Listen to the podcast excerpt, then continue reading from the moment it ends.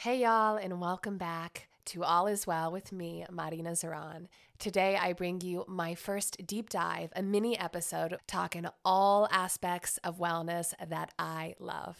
And we're talking about detoxification mechanisms. What are they? How to support them? And what practices and nuggets of information you can take to elevate your wellness game.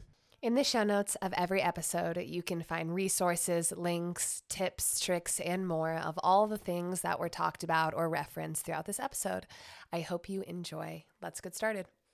This is a really powerful topic. Understanding detoxification, how it works in the body, all the organ systems that it influences, and how it might be keeping you from feeling well on a daily basis. That's information that's like a key to elevating your health and wellness on a daily basis, as well as supporting yourself for long term resilient functioning. What's really cool about functional medicine in particular and the modalities that also fall within that umbrella, such as traditional Chinese medicine, naturopathy, Ayurveda, is that we're really teaching you to identify specific subtle imbalances. So, in this particular case for today, talking about detoxification mechanisms, we're going to explore when we start to identify a specific organ system is experiencing just a little bit too much toxic load. And we're going to talk about practices and ways to stimulate and upregulate natural detoxification mechanisms so we can release that and support a decongestion of the body and of the mind. Take a moment and think about what you might think our major detoxification method is. AKA, what system of the body is responsible for the majority of releasing toxic waste, toxic load, any potential pathogen that comes into the body, anything that needs to go? Well, ladies and gents, if you guessed it, bowel movements are indeed correct. We gonna talk about poop. So bowel movements are a major one, primary detoxification mechanism. And having a bowel movement every single day is a very good marker for overall health and wellness. If you do not have a bowel movement every single day, this is a fantastic place to start. If you experience constipation and you have very scant, small, dry stools, this is a focus that you might bring to the forefront of your mind and that helping your body process and support what you're putting into it requires a bowel movement every single day. Preferably, that first bowel movement happens within the 30 minutes of waking each morning. Now, best case scenario, you're actually waking up with the urge to release a bowel movement. What makes a bowel movement? Well, you need three things you need water, you need fiber, and that final component is that solid waste, that matter that is being released. If you are not having a daily bowel movement, ask yourself this Am I consuming enough water? That's 75% of your stool. And if you're chronically dehydrating, this could be that sticky little culprit that's keeping you from having delightful bowel movements every single day. Now, if you're thinking to yourself, nah, I'm pretty good about getting my water intake in, we're gonna move on to the next component. Consider your fiber. Are you getting enough soluble fiber? My favorite way to get in fiber is through a smoothie and I do two tablespoons, which is that herbal dosage that we're looking for. Two tablespoons, and I'll do either ground chia, ground flax, or ground psyllium husk. And the reason why we want it ground is because it's far more soluble and more readily digestible into the body. Fiber in general is just a wonderful component to add to your diet, and you'll see that through the increase of quality from your stool. Okay, so we have fiber, we have water, and now we have the last component, which is the material that makes up your stool. This is specifically for those who might not be eating enough. You need that matter, that material to deposit out into the world. And so, if you're not getting enough nutrients, this could be a factor for you to consider. And if you know all of those three components are taken care of, we can then move to the tonification of the colon. What the heck does that mean, you might be thinking? Well, we're talking about quite literally the tissue that makes up the colon. Tissue in the body, smooth muscle that makes up many of our organs, is responsible for a lot of movement and functioning with moving parts inside of us. And so your colon is responsible for moving and contracting the stool out of you. This is also called peristalsis. It's that light cramping that you might feel as the stool is making its way from you into the world. So if you have saggy colon tissue or detonified colon tissue, you're going to struggle to have that cramping effect, that peristalsis, effectively work to remove the stool out into the world. And so, if that is your particular imbalance, there is different herbal integration that could take place to support tonification of the colon. However, my favorite way to bring ease and pacify this imbalance is through what we call a basti in Ayurveda, also known as an enema. But instead of doing it with salt water, which I find to be a big no no because it's very drying to the tissue, you actually do it with oil. This is a very traditional practice seen in TCM, Chinese medicine, and Ayurveda, but not just for its properties of medicinal support to the colon, but also for its properties of bringing warmth and support inside the body. And so used specifically with times of grief and sorrow. So, bastis are a wonderful way to support colon tissue if you are experiencing severe constipation or that lack of tonification in the colon. So, we've covered the power of the bowel movement, and you might have some other tricks up your sleeve that might be more intuitive than you think. For example, a lot of us don't feel that quality bowel movement when we're traveling, especially if you're on a flight for good reason. We experience a lot of gaseous expansion in the body, and so there's a drying effect. We also dehydrate significantly while we're on a plane. So, if you're not feeling that urge to have a bowel movement after you've been on a plane, there's good reason for that. So, my tips and tricks for experiencing constipation when you travel are the following. Number one, stay hydrated. We already covered that, so I won't spend too much time there. However, I will say if you can pick a hot beverage, that'll do wonders. Drink a hot tea. If you don't have tea, get some hot lemon water. This is something that's usually offered on planes, at restaurants, in a hotel. There's a lot of ways that you can get access to something as simple and powerful as hot lemon water. Lemon water is also fantastic for metabolic health overall. So, if you're feeling a sluggishness in the digestion itself, this will help you. That brings me to bringing heat into the digestive tract in general. You can do that a couple ways.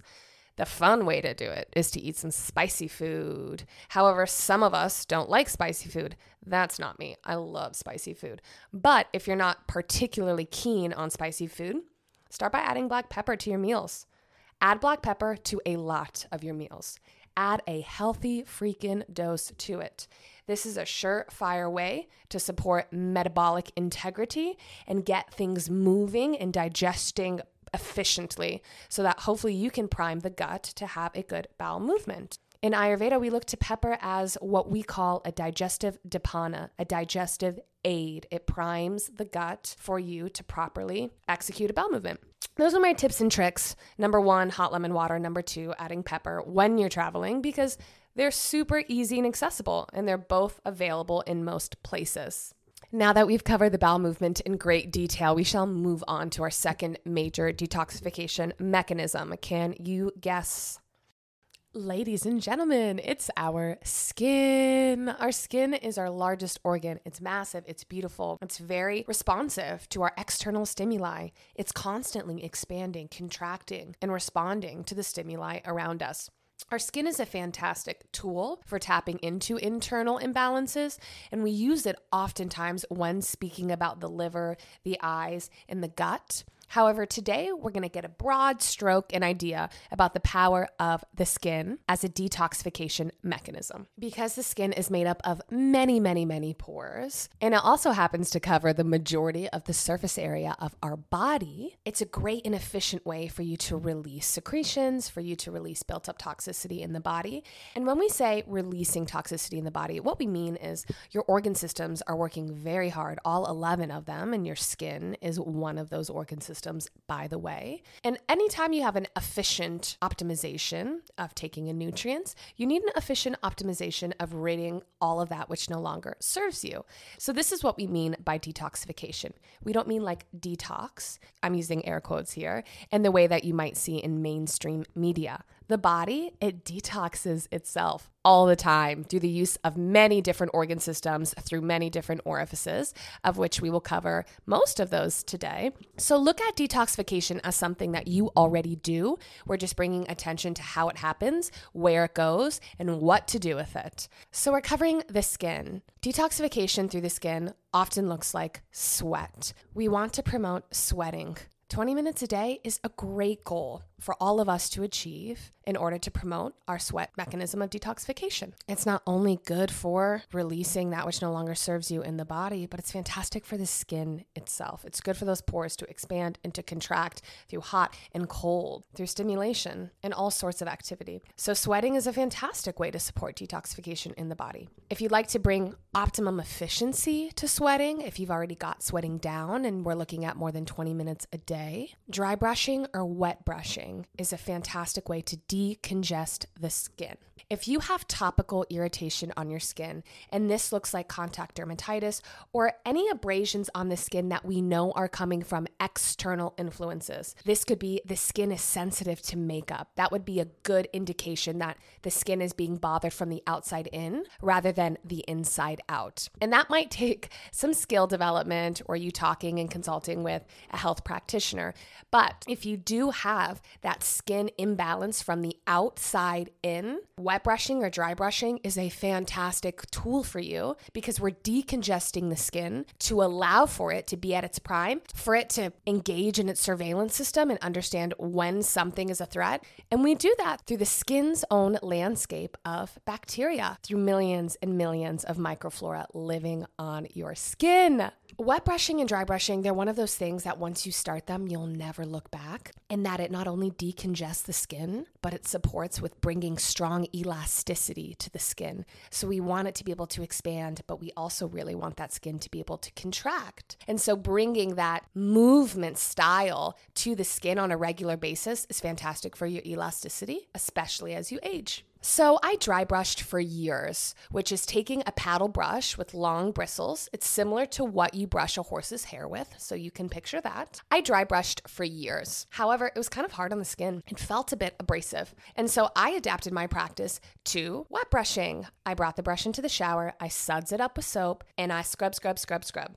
And that works for me. I know a lot of people that dry brush, but if the skin feels sensitive or it just does not feel right, like there's a lot of redness, there's a lot of dry dryness, particularly in the winter and colder months, try wet brushing. It's fantastic. So, in the case of wet brushing, you're adding soap onto the wet brush and you're scrubbing the body. Take strokes to the heart, long strokes from the tips of the fingers all the way past the shoulder towards the heart. Same with the legs. You can make circular like movement on the chest, on the low belly area. But we like those long movements towards the heart so we can promote any stagnation of venal blood in the body to move all the way back towards the heart, specifically in the lower extremities like the legs and the thighs and the butt area. If you do this every day, you will thank me. I swear it changed my life. I had some serious skin irritation for about two years because I got my makeup done for an event and I just could not bounce back. It was like spray makeup and I had never experienced that before. And so I brought wet brushing into my life consistently. I used it on my neck, on my chin, on my shoulders, and it was one of the best decisions I ever made. Wet brushing is a fantastic tool, even if the skin is healthy and glowing. Keep it in your life because it decongests all the things that you cannot see. There are many pollutants, there are many irritants out in the air that come in contact with your skin every single day, and we want to give the skin an opportunity to decongest itself. Those millions of pores on the skin, they need to be able to breathe. Think about it as if your skin is literally breathing.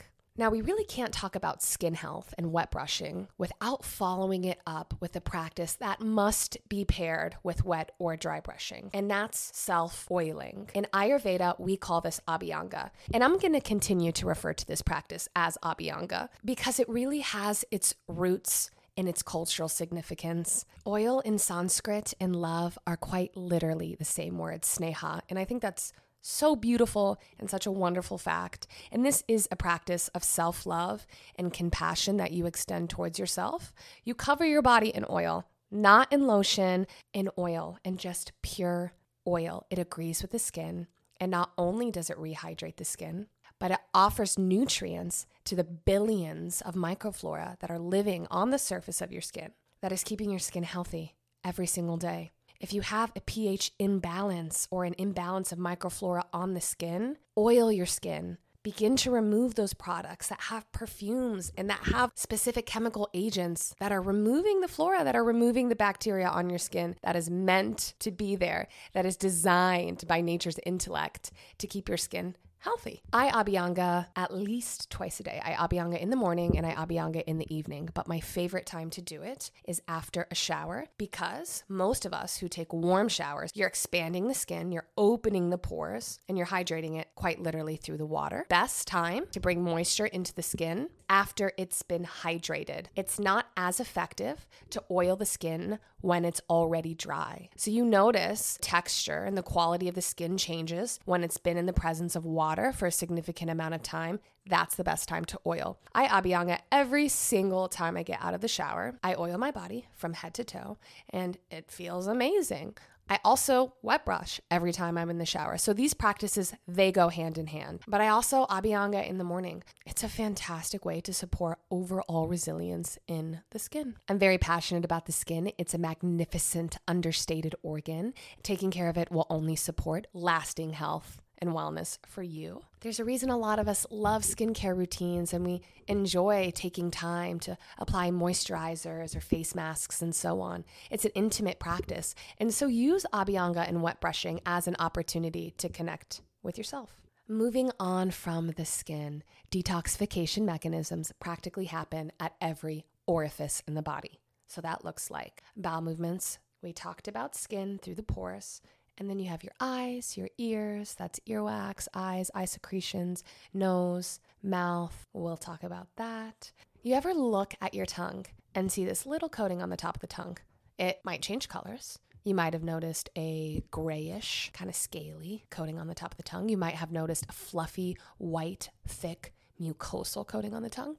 You might have noticed a very red tongue with red edges and a red tip or little hot spots. The tongue is a magnificent place for you to look to identify where you're at with digestion. Ayurveda, the tradition of Ayurveda, an ancient Indian medicine, loves tongue diagnosis. I love tongue diagnosis. I could look at tongues all day. And what's amazing is each tongue gives you a glimpse into the person's current standing of health. Because we're talking about detoxification mechanisms in the body and how the body releases toxicity, that which no longer serves us. We know that we're going to look at the tongue in this context of what is being released and how do we get rid of it. We're talking about the plaque that's on the top of your tongue. Depending on the color, texture, and amount, we can really identify a lot. So we're going to go through that. So let's dive in a little bit deeper, huh? Tomorrow morning, when you go to brush your teeth, stick out your tongue, take a look in the mirror, and notice the color of the coating on the top. This is also considered a plaque. In Ayurveda, we call it ama. AMA. If you've never experienced tongue scraping before, it's this small metal curved U shaped piece, and you use it to scrape the tongue. You'll get a better idea of the quality, the texture, and the color of the plaque when you tongue scrape. And so, when you buy your tongue scrape, which you should, you can get them online for very cheap. Make sure you get a metal one, not a plastic one. So, you're scraping your tongue, you'll notice the color, and let's say it's that white, fluffy mucus, that thick coating. That lets us know that there's a little bit of sluggishness in the digestion. You'll often see this after eating dairy or after eating a meal with a lot of gluten or after eating ice cream, something with a lot of sugar and a lot of fat. This isn't necessarily a bad thing. We're just identifying what's happening. If you have a lot of plaque on the tongue and it's getting greater in excess and quantity, then we're going to look at other ways to support the gut and the digestion to maybe burn up some of that ama or adjusting some of your dietary principles to support overall gut health. Looking at your tongue gives you insight on how you're digesting your food. So if you have that white, thick plaque, we know there's a lot of dairy, there's a lot of fat. Again, nothing wrong with a lot of fat in the diet. We're just using this as a tool to identify what's going on internally. On another day, you might look at the tongue and you notice that it's a little bit gray, a little bit flaky, kind of like coming off in flakes.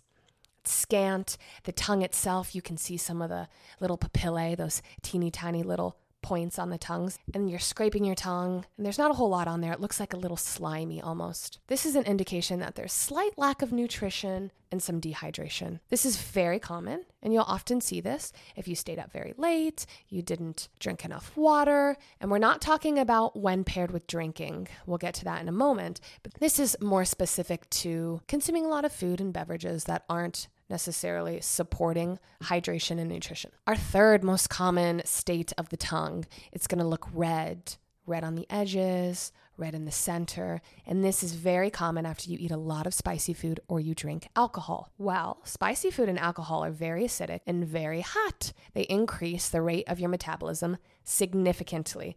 So, if you eat a lot of spicy food or you drink a lot of booze, you upregulate the metabolic function inside of the gut and you're burning a lot more a lot faster.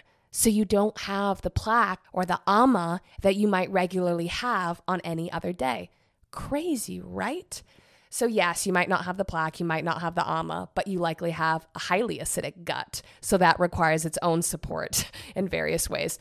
The tongue is interesting and it's fairly simple to support decongestion of the tongue. Tongue scrape, tongue scrape every day. And if you're getting older and you notice that there's more plaque and AMA on the tongue, tongue scrape in the mornings and tongue scrape in the evenings give it a shot, and then reach out to me because I'd love to hear about how amazing it is to release that tongue from all that plaque, to decongest it, and to take a little glimpse into what's happening with your gut. Last but not least, I would be remiss if I didn't talk about what it means to detoxify the mind. The body can be a scapegoat a lot of times for our imbalances. But in integrative medicine, we look at the whole picture. Functional medicine is to identify the root cause of disease but integrative medicine, we look at the whole picture to sustain health. What happens after you pacify the root cause of disease? Supporting the health of the mind is essential. Brain health, mental health, spiritual health. This looks like removing excess toxicity that you bring into the mind. This can look like the TV that you watch, the music that you listen to, if you listen to the news a lot, everything that you are consuming and processing through the mind. So begin to monitor how much conversation, how much stimulation and interaction upregulate negativity, stress, dysfunction in the mental space. Explore that for yourself. Consider is there one practice that you can release that contributes to excess stress in the mind? Is there one practice that you can bring in routinely that would support resilience and ease in the mind? For me, that's meditation and yoga, that space without sound or distraction, that's being in nature and finding inspiration around me through the natural elements. To remove an element that causes stress in the mind, for me, that's creating boundaries around who I spend my time with, who I co regulate with, which means who I choose to share my energy with. That looks like who I give it to and who I receive it in return from. How you spend your time, it's crucial. And so explore these elements. Ask yourself, what does it look like for me? What does brain health, mental health, spiritual health look like for me? Today we talked about a lot. This episode is foundational. It's foundational in building health and wellness in body and mind. We talked about what it looks like to support the body in its route towards receiving balance and what it looks like when we detoxify through specific organ systems. We looked at bowel movements, what to do and how to support them, and uncovered some of my favorite practices to support, such as oil bastis or enemas, drinking warm lemon water, or adding an extra dose of pepper to your food. We also covered detoxification through the skin, our largest organ, and we explored what it looks like to wet brush or dry brush and pair that with an Abhyanga practice. We also covered detoxification through the mouth. And although you might have never heard of it, tongue scraping is an amazing practice in removing plaque and giving you insight on how the gut is doing. And lastly, we talked about detoxification of the mind, looking into what you're calling in, what you're consuming, and how it affects you. We looked at ways to release that which does not serve us in order to bring in that which does. Thank you for joining me on another episode of All Things Well with Marina Zahran. Talk soon.